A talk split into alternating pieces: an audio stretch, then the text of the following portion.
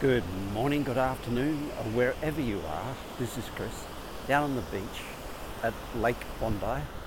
Uh, and uh, well, just been for an ocean swim, very delicious. Got to say, the water's warm and gorgeous. Uh, just trying to save my my Garmin results from my swim but I think I've just lost them. No, I haven't. Here they are. Saved it.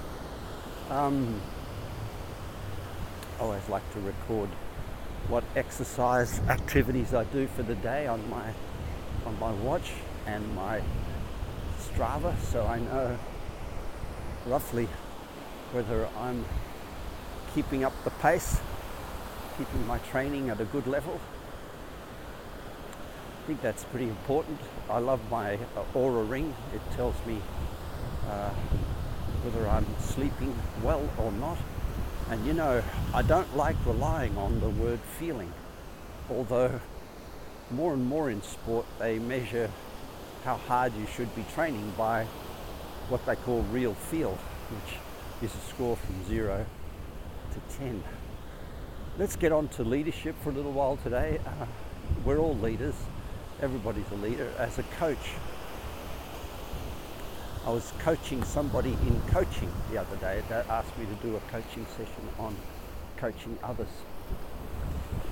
I said the most important thing for a coach is to realize you are leading somebody. You are giving them guidance to where they want to go. And they may not subscribe to all you say. They may take different tracks and different paths, but you really need to, uh, as a coach, have a, a much stronger view of the future than the person you're coaching. Now, that requires a lot of self work because it means objectivity is the key. But it all leads to one conversation, which I think we should have here today, and that is the quality of your leadership is determined by the quality of the questions that you are asked. So, the quality, the, your quality of life is determined by the quality of questions you ask, but the quality of your leadership is determined by the quality of the questions you are asked. So, a lot of people love to ask benign questions that they sort of know the answer to, or they're thinking out loud and they just pop a question which is uh, what's called, I think, a rhetorical question, which is like, gee, I wonder how long, wonder what time the sun will set tonight. They're not really asking for that information, they're just thinking out loud, I suppose it is. And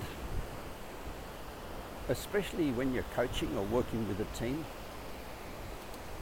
you can tell how well you're leading by the quality of questions you get asked. So, if you were, as an example, in a meeting with six or eight people, and they're asking you, What did you watch on TV last night? or uh, what brand of beer do you drink or what uh, where are you going for Christmas holidays, it might be a fairly good indication that your leadership has gone south.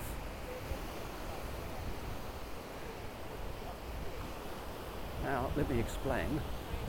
A tree in nature is asking 100% the same question. Every leaf on the tree is asking the same question and that is where is the sun? So a tree has more intelligence in some ways than a team of people badly led. So the branches are heading out to to to get further the lower levels of the tree have to still get exposed to the sun. So they send branches rather than upwards because there's branches above them, they send them outwards seeking the sun. So every single molecule in that tree is well led because it knows its primary function, it knows its primary objective, and all leaves on the tree, although they're competing, are collaborating to one goal, one single outcome, one clear delineated focal point. A badly led family, a badly led life, a badly led team. They're all uh, revealed by the quality of the questions that, that the people in that team are asking. If there are three or four goals, three or four equal goals of equal importance, such as I hear people say from time to time, I want to have a good life, and I want to have a happy family, and I want to have, and I want to have, and they, it's like saying to the, all the leaves of the tree, look, I want you to go for the sun, Oh, and by the way, I want you to go for that garden shed. And also, I want you to go over there and do this, and I want you to do this. The, at the end of the day, the poor little leaf will be completely dysfunctional.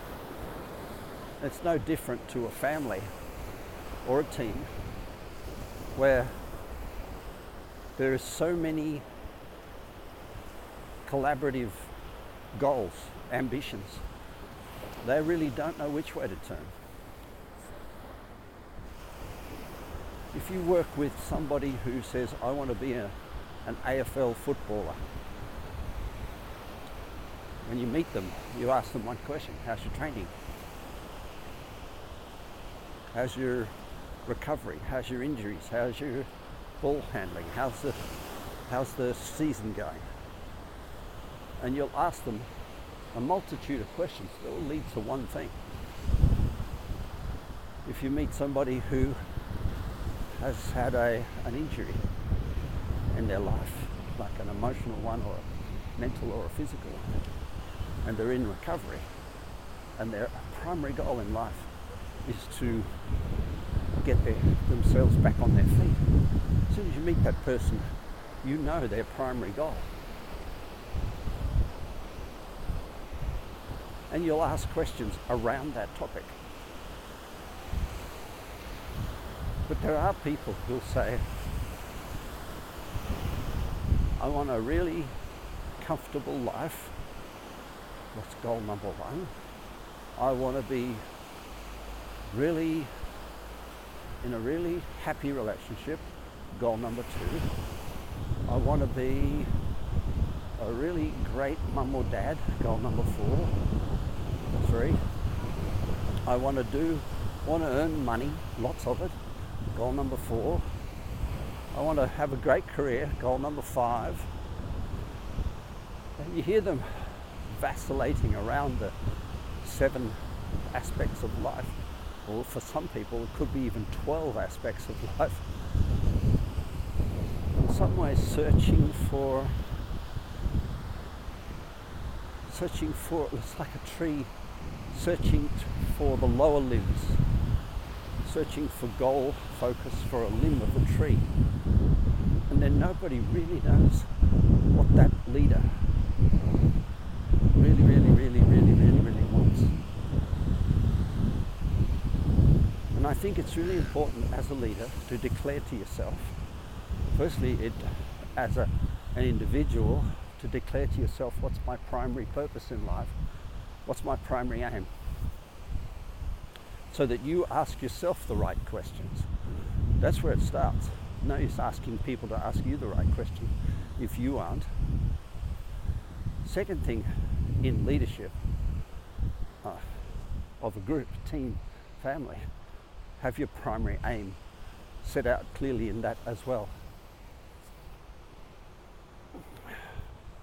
I think these things are really important to you and, and uh, would be worth, if you haven't got it clear, would be worth raising the topic in a coaching conversation to get your primary aim clear so people can trust you. This is Chris. Have a beautiful day. Bye for now.